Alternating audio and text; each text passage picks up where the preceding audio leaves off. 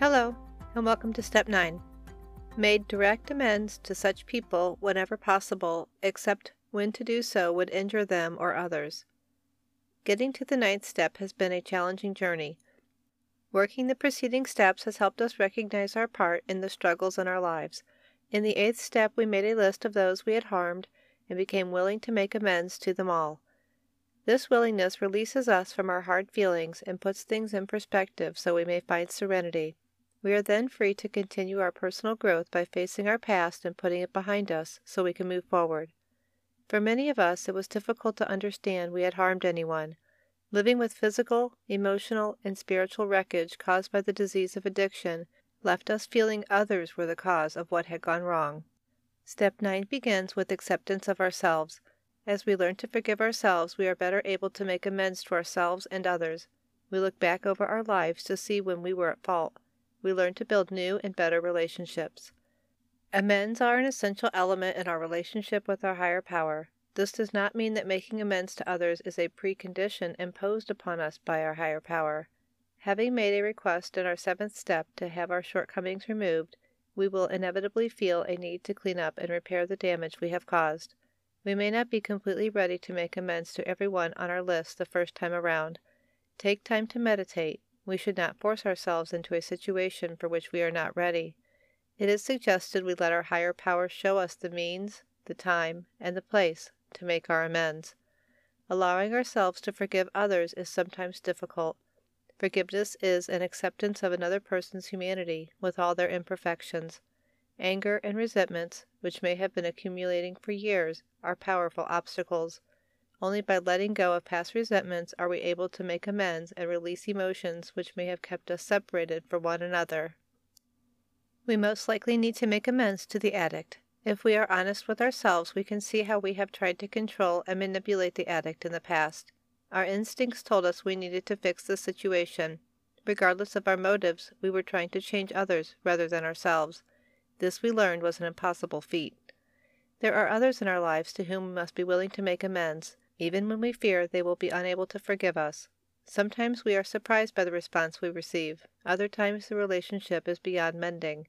Ultimately, the response of others is not what is important. The real work to be done is for our recovery.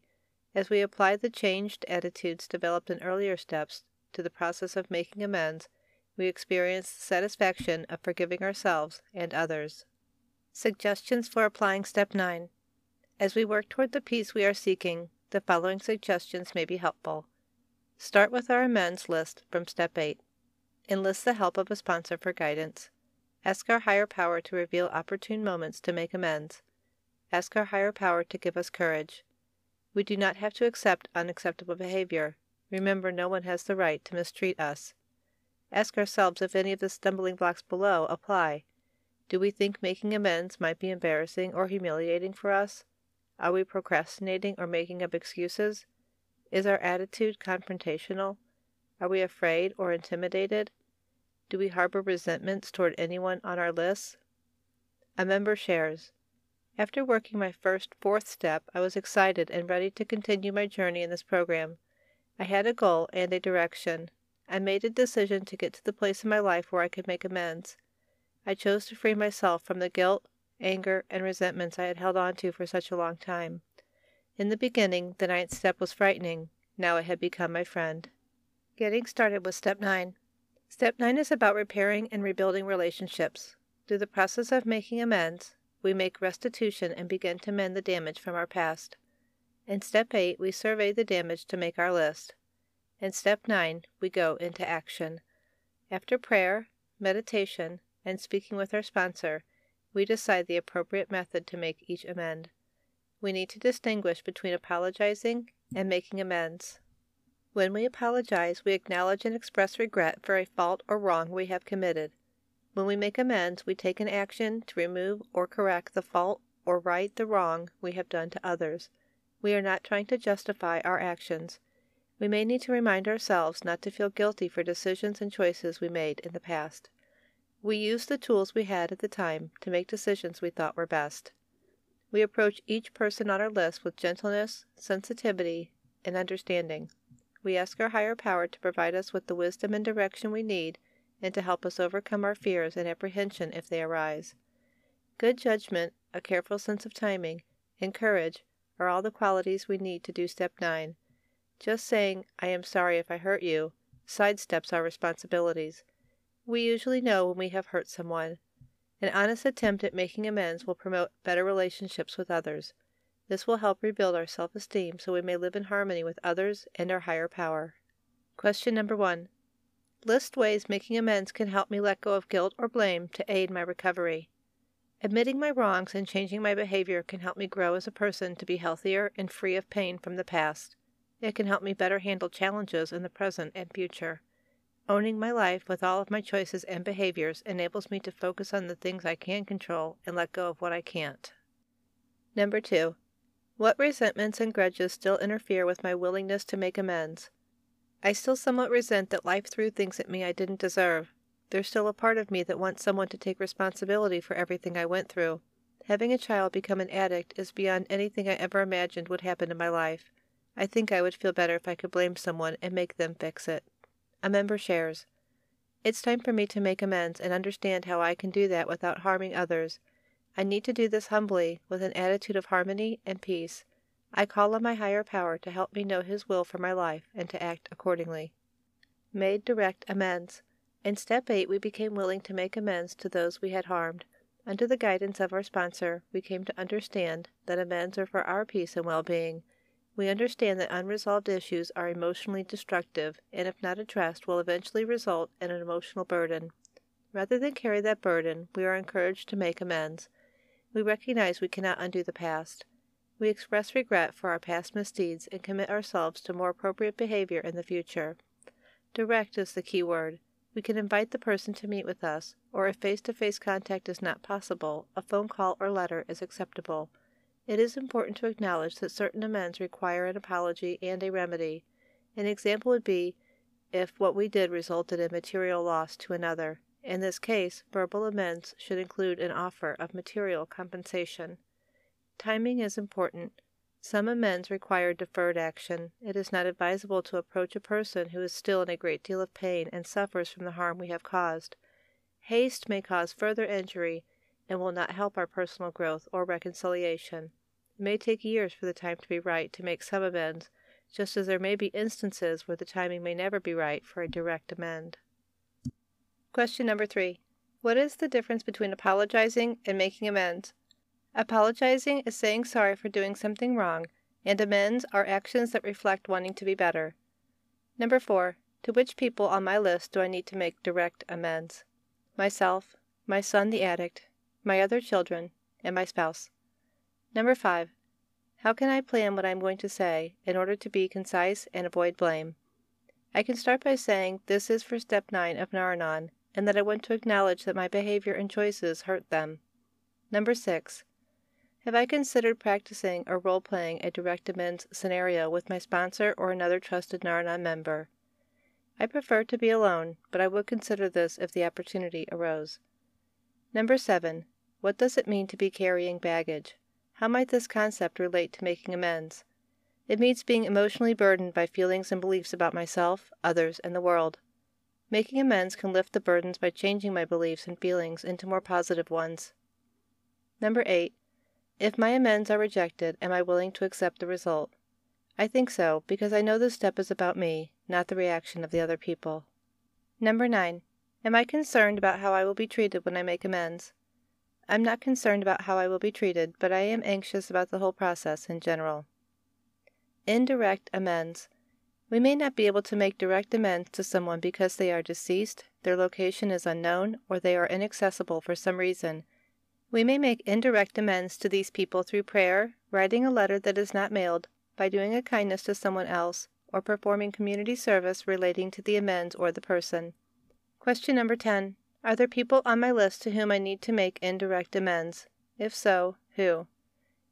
I think my close friends and other family members. Number 11. What can I do to offer a kindness to another that would fill the needs of my indirect amends? I can be a better listener to others, I can try harder to see their side. I can be more compassionate and more patient. Number 12. How can writing my indirect amends help me to heal? Writing is a way to express and analyze thoughts with the emotional safety of not having to actually share them. A member shares Working step 9 was hard for me. I had injured one person who, at an early age in my life, had also injured me, my sister. I retaliated by saying mean things to her and about her. When I found Nar-Anon, I started to work the steps. I knew I had to make amends to my sister, regardless of what had happened between us. I learned through Nar-Anon I can only change myself and no one else. With the help of my higher power, I sat down and wrote her a letter. In it, I told her I loved her and needed my sister in my life. I hoped she could forgive me for saying and doing things that hurt her. I never received a response from her. I am not sure she forgave me, but I do know my higher power did. Today I feel at peace. I will never know if she has forgiven me, because a year and a half ago she was diagnosed with Alzheimer's. She does not know who I am, but at least she is still a part of my life. I know both of us have a higher power, and he is working in both of our lives. I thank Nar-Anon and all who share their experience, strength, and hope with me. Amends to ourselves. Usually we have harmed ourselves most and need to take the time to set things right. Some examples of this harm would be tolerating unacceptable behavior, neglecting our health, misusing our finances, and ignoring education or employment responsibilities. The defects and behaviors we identified in our Step 4 inventory will help us decide if we should include ourselves when making our Step 8 list. Step 9 allows us to complete the work we began in the previous steps. We find changing the behaviors we discovered is one way to make amends to ourselves. For instance, seeing a doctor regularly, establishing personal boundaries, setting up a budget or savings plan, pampering ourselves, and setting aside time for spiritual reflection. Making amends to others is easier when we begin with ourselves. Question number 13. What behaviors have I changed by making amends to myself? I am better at enforcing boundaries, at speaking up for myself, and I am committed to regularly attending therapy. I am better at recognizing when I am trying to control others and do my best to step back and live my life instead of the lives of others.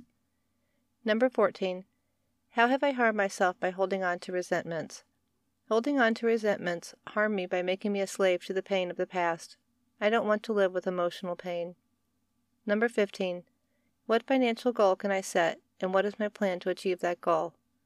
I'm not sure at this time. Number 16. What is my favorite way to treat myself? Getting a massage. Number 17. How has making time for spirituality enhanced my recovery? I have been better able to accept the things I cannot change by trusting in God's plan for my life. A member shares a story on amends. As I began making my list of amends, one of the people on my list was my older son. His father had abandoned me while I was pregnant, and we only spoke of him twice in thirty years. I felt I needed to make amends for controlling access to his father.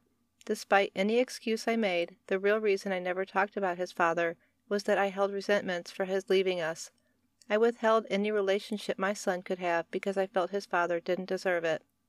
During a step workshop, I shared with my partner that I had resentment against one person I was not able to let go. My partner said, I will always hurt until I let it go. He said, Try praying to bless him and to change yourself. I laughed, but agreed to try. When I found out my son's father had cancer, it became clear I needed to let go of bad feelings I had harbored for so long. I spoke honestly to my son about his father and my feelings of abandonment. I apologized for playing God. I gave him the information he needed to make contact if he wished to do so. Then I let it go. I found a tremendous amount of peace in my heart by releasing that resentment. Except when to do so would injure them or others. There can be situations where making amends could result in serious consequences. There may be the threat of violence and further emotional or verbal abuse. In cases of infidelity, there are possible irreparable damages which could harm others. Remember that injuring others may include us. Other examples of injury are loss of employment, imprisonment, or alienation from family. Careful consideration of the amends to be made is recommended. Talk with a sponsor, pray, meditate, and seek guidance from a power greater than ourselves. Question number 18. What situations may require I wait for a better time? To my knowledge, I haven't hurt anyone irreparably, so I don't think I need to wait for a better time. I just need to be mindful of a good time when others aren't too busy or stressed. Number 19. Sometimes partial restitution is all that is needed. Is there a way I can make a partial amends? I can strive to make amends, but if I only make partial amends, then I will accept that as my best effort. I will give myself permission to not expect perfection. A Step 9 Story I grew up with several addicts in my family. As a child, I handled things the best I could, and always felt I did well considering the circumstances. Both my father and brother died due to complications caused by their addiction. While working Step 8, I put myself on the top of the list of persons I had harmed. Naturally, I was also first on my amends list when I began Step 9, followed by my mother, father, and brother. Making amends to myself was the easiest. I had wounds that festered over the years, and inflicted wounds I never recognized. Understanding the source of those wounds was comforting, and I finally came to grips with the consequences of growing up in a dysfunctional family. I believe that working this program and attending meetings on a regular basis are each a form of amends. When I was young, I treated my father with contempt. As an adult, I found myself behaving the same way toward all addicts. Changing that behavior is an action that speaks louder than words, and is the best way I found to make amends. Turning contempt into compassion allows me to view addicts differently. Every time I treat my addicted daughter, or any addict, with respect and understanding rather than contempt, I pay homage to my brother and father. My deceased mother is another person on my amends list. I was often angry at her for doing things for my father that he should have done for himself. I had no understanding or patience for my mother's enabling, and I often let her know how I felt in a very disrespectful manner.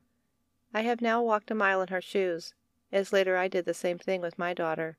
My amends to my mother include helping newcomers get an understanding of this difficult problem and doing it with love, kindness, and respect. I see my mother in every newcomer. The self healing I experienced by making amends was a pleasant surprise and lifted a burden I carried since childhood. Making amends to myself was long overdue. I can proceed down my list feeling a little lighter and more willing to make direct amends to my daughter and others. Reflections on Step 9 Step 9 is a very powerful and empowering process. It offers us the opportunity to develop the kind of relationships we would like to have and grow into the people we want to be. In Nar-Anon, we choose to develop new relationships and associate with like minded individuals. In Step 7, we gained humility.